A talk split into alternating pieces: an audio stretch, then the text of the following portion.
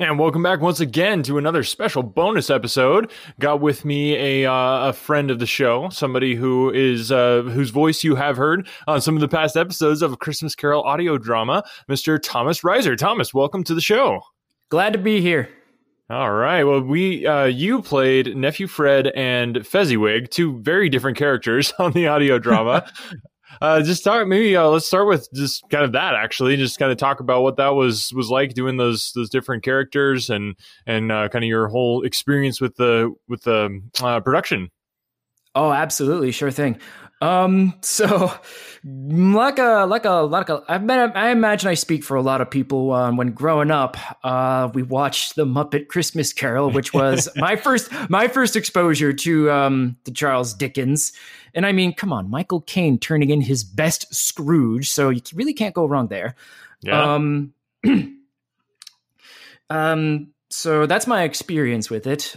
Um, when I first when I first went in for the role of a nephew Fred, I you know basing just basing off of what I've seen um, from that movie, uh, Steven Mackintosh. Um, you know, I definitely definitely wanted to bring his youthful spirit, his energy, and uh, bring it, of course, to the full version of uh, of Charles Dickens' classic. nice. So there there were there are definitely moments. Um, he's he is a cheerful, upright kind of guy, a gentleman of some means, as described in the text, if I recall correctly. Um, always cheerful, loves Christmas, not just in the just togetherness, but also the religious aspect of it. Um, but there but there are some times. Oh, go ahead. I was just gonna say he's quite quite the passionate speaker too. As Scrooge, why Uh, don't you go quite into passion- Parliament? yeah. um, speaking of Scrooge, but there are some moments where his uncle's negativity, his miserliness, his just downright unsurly attitude can get to him sometimes, and that definitely reflects in uh, that opening monologue in one of the monologues where. He's like, I am truly sorry, but then he remembers what Christmas is all about, and he says, God bless it, I am going to make it the best holiday, and the next one will be better than that. exactly. Yeah, and then uh, doing Fezziwig, that's a very I guess I guess they're similar in a lot of ways, and that probably speaks to just kind of your uh, natural vivaciousness uh, going into the roles. Like you got um, nephew Fred, who's you know very upbeat and, and all that sort of thing, but then you also got uh, Fezziwig, which is uh, a similar character in a lot of ways when you think about it. Yeah, yeah. Um, definitely his vivaciousness. I'd imagine that he was Scrooge if he didn't grow up to be a jerk. There you go. Um, so yeah, that's that's the best way I can describe Fezziwig. Despite his like minimal, like just a few lines at best. Um, like I still maintained his um his vivaciousness as love. Oh boys, it's Christmas time. Let's see here. Oh Ebenezer, Dick, it's time. Close the shutters. Come on, take the day off. Um, and the best way I always imagined him, I was taught by my voice teacher, uh, Bruce Carey of Voices Carey. Uh, full disclosure, I do teach there. I just mentioned that because I love teaching there. Um, nice. Yeah. awesome. Full disclosure.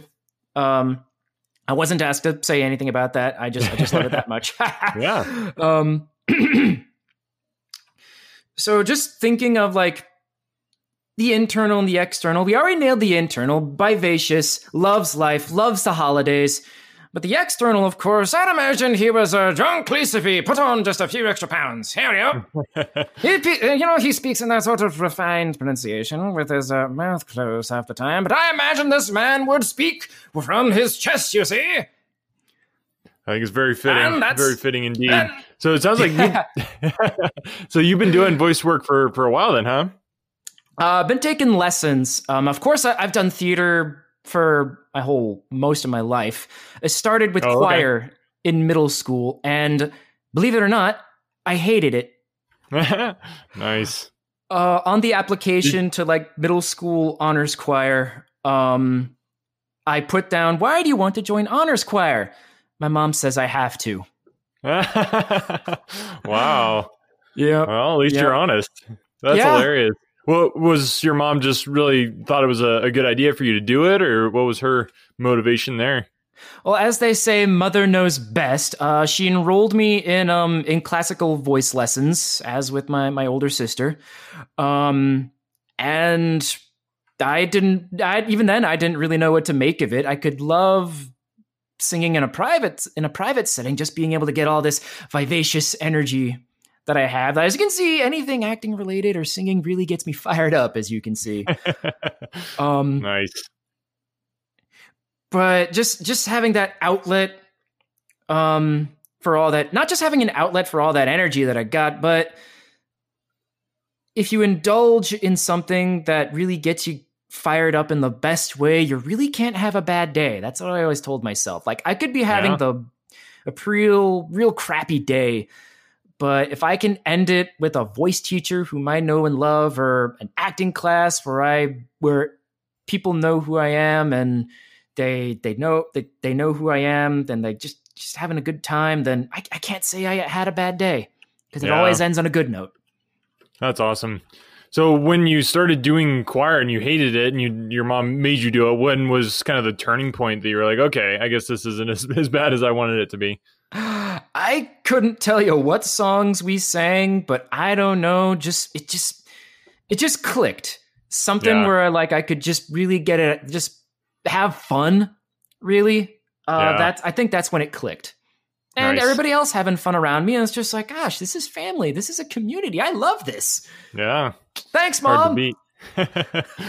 so you you you teach uh, voice stuff. Is that kind of your your main thing that you do, or do you have a, a normal day job? I say normal, but yeah. um, I have a normal day job right now. Um, when the pan, I actually quit my job before the pandemic hit. Um, oh dear. Oh yeah perfect timing. Of things. yeah, I was like, you know, I'm gonna try and stake it out as a voice actor. So I started teaching oh, there. Um, and that is what sustained me through the pandemic. Thanks, Bruce. Wow. um, and but then, like you know, I decided to pick up a day job in the fall. I'm with a temp company right now. I actually start another position on Monday, so there's that. Um, oh, wow. But if I, of course, a little bit of everything, a little bit of everything, but um, office stuff though, which is nice. But one of these days, that I mean, I'll, I'll I, one of these days, I definitely do want to do a voiceover as a career. Um, yeah, I mean, in the in the live acting side, I mean, Harrison Ford was a carpenter before before he yeah. made, a, made it a living as an actor. So there's no shame in having a day job while you're trying to while you're trying while you're uh, chasing after whatever it is you really want to do. Yeah, that's that's good advice for for anybody and everybody. So mm-hmm. uh, one of the questions I've been asking people is just kind of what's one of your favorite, uh, all time favorite Christmas memories, or maybe a Christmas tradition that just um, you know is is just uh, something you always think about when you think about Christmas time. Um, gosh. Uh, so now I get to go into my namesake right here. Uh, the way that my name is spelled, Tamas, T A M A S, there's supposed to be an X on the second A. That's my Hungarian side of the family, and we celebrate Christmas the Hungarian way. Um, oh, wow. Yeah. So every what year. What does that mean? every year, we, well, I mean, we celebrate Christmas on Christmas Eve, but um, every year I go and see my folks, a lot of my mom's side of the family, and they live uh, in Illinois, about 45 minutes west of Chicago. Um, I live in Texas, by the way. And we have a Christmas feast, of course, but we we believe that like, you know, when Christmas time rolls around, the angels come and bring us our gifts. And when we hear the bells ringing, that means it's um that's mean it's time to go unwrap un, go uh, do the ungift gift uh, gift unwrapping. And nice. we sing a carol called Main Lasagna, Translation from Heaven Come the Angels.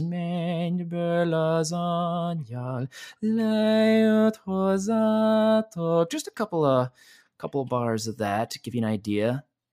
Nice. And we we gather around, sing that song, and then we get to the unwrapping, unraveling of the gifts, and wishing nice. each other Merry Christmas.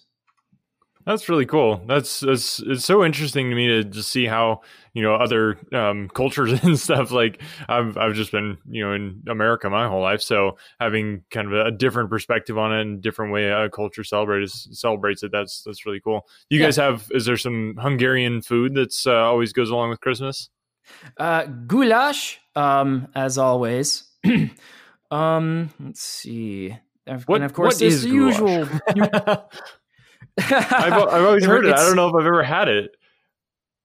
Um, it's like this slow. It's a slow cooking stew. Like you got to prepare it all day. I'm just go, I'm just going off a memory right here to the point where it requires a special pot that looks a Oh, wow. lot like a helmet. Um, yes. As a matter of fact, I think one of my uh, ah, my Hungarian one of my Hungarian relatives had was stopped at the airport because the goulash pot, if you look at it, looks like a German bucket, like a German Stahlhelm. So you imagine wow. they get stopped at the airport for that. But basically, the the best way I can describe goulash, um, it is a slow cooking um, stew with just a concoction of meat, vegetables seasoned with uh, paprika. hmm. Sounds good. It's a national dish too. Oh wow. Very official. Yeah. That's awesome. That's awesome. Well, cool. Thank you. Uh, just want- yeah, huge thank you for for making this this production possible. Could not have Mhm. done it without you, and I'm just so so grateful that uh, you were willing to volunteer your time. And um, I think uh, you had you have a, a website. Is that right? Yeah, that's right. Okay. You want to tell people what that is and what they'll find there? Sure thing. Um, so it's it's just my official website. Uh, Thomas Rieser, voice actor, and that's my and my name as it's spelled T A M A S R I E S E R voiceactor.com, all one word. Um, there you'll get to see my website and that beautiful mug, the the face behind the voice. Um, you you'll go. actually you'll actually hear um that stave um that you that you threw at that not that first date, but just like that little that little sample. Um, because I'm listening to it, Uh-huh. I'm just like, oh my gosh, it's so good. Everybody I've showed it, everybody I've showed that to said like, holy crud, that is awesome. That's so cool to hear. Yeah, I, it, I cannot believe just how awesomely, if that's a word, that it came together. It's just, yeah, uh, it could not be better. Just the the range of talent and yeah, it's just just incredible. More incredible is how you managed to get people from across the pond to coordinate and work this all out. And of course, I want to say I appreciate your direction, and I'm very happy I got to be a part of this project. Yeah. Uh, it's been a blast, um, and yeah, the, the coordination it was it was uh, something else. You got people all over the world, and uh, you know pulling it all together. But yeah, just so so many gracious, awesome people that made this happen, and, and you were definitely one of them. So just thanks for for making it happen. And people go check out uh, Tomo- Thomas. Sorry, no, you're good. Uh, oh, it throws me off. Do go check out Thomas uh, on his website. I'll put the link to that in the show notes below. And uh, if you need any voiceover work, you can tell he's got the talent to make something happen. So check that out. And uh, remember, this has all been a benefit of Operation Christmas Child. If you haven't donated yet, please, please, please go do it. If you don't want the full version of the audiobook, you know, you don't have to send me your receipt of your donation. Just, just go donate. Operation Christmas Child is just such a wonderful organization doing such wonderful things, and uh, they could really use your support. So go to Operation Christmas Child, make a donation, and if you would like a full free version of the audio drama, make sure to send me an email, anotherworldaudiobooks at gmail.com, with a copy of your receipt, and I will uh, put you on the list for once the, the full version drops, which is going to be very soon. So watch out for that. Um, it- it- yeah, if you think listening to each individual episode is fun, wait you hear the whole thing all put together. So thanks again, and uh, we'll talk to you next time. When you need mealtime inspiration, it's worth shopping Kroger, where you'll find over 30,000 mouthwatering choices that excite your inner foodie. And no matter what tasty choice you make, you'll enjoy our everyday low prices, plus extra ways to save, like digital coupons worth over $600 each week. You can also save up to $1 off per gallon at the pump with fuel points. More savings and more inspiring flavors make shopping Kroger worth it every time. Kroger, fresh for everyone. Fuel restrictions apply. When I was in school, I absolutely hated writing. It wasn't until I was a bit older that I came to understand the power of words. If you're a business owner, you understand that power too. A business blog, when done right, can drive sales, increase revenue, and get you more customers. But as a business owner, you probably don't have the time to do all that writing. Plus, if you're not a copywriter by trade, you might feel like you're just kind of throwing words out there and they're not actually accomplishing anything. The good news is, there's a simple solution. Check it out. I call it the ultimate blog post checklist for businesses with online stores. This checklist will allow you to write better, more effective articles that convert readers into buyers. Customers. It's full of easy to follow examples to get your creativity flowing based on experience of nearly a million words written, and best of all, it's effective on any type of article in any industry or niche. I've successfully used this exact checklist on topics from pool table reviews to investment advice. Tired of spending tons of time writing stuff that doesn't convert? This checklist will change that by giving you highly effective blog posts and articles that transform readers into paying customers. Go to invicta.enterprises slash free checklist and start saving time and transforming your writing now. That's invicta.enterprises slash free checklist podcast.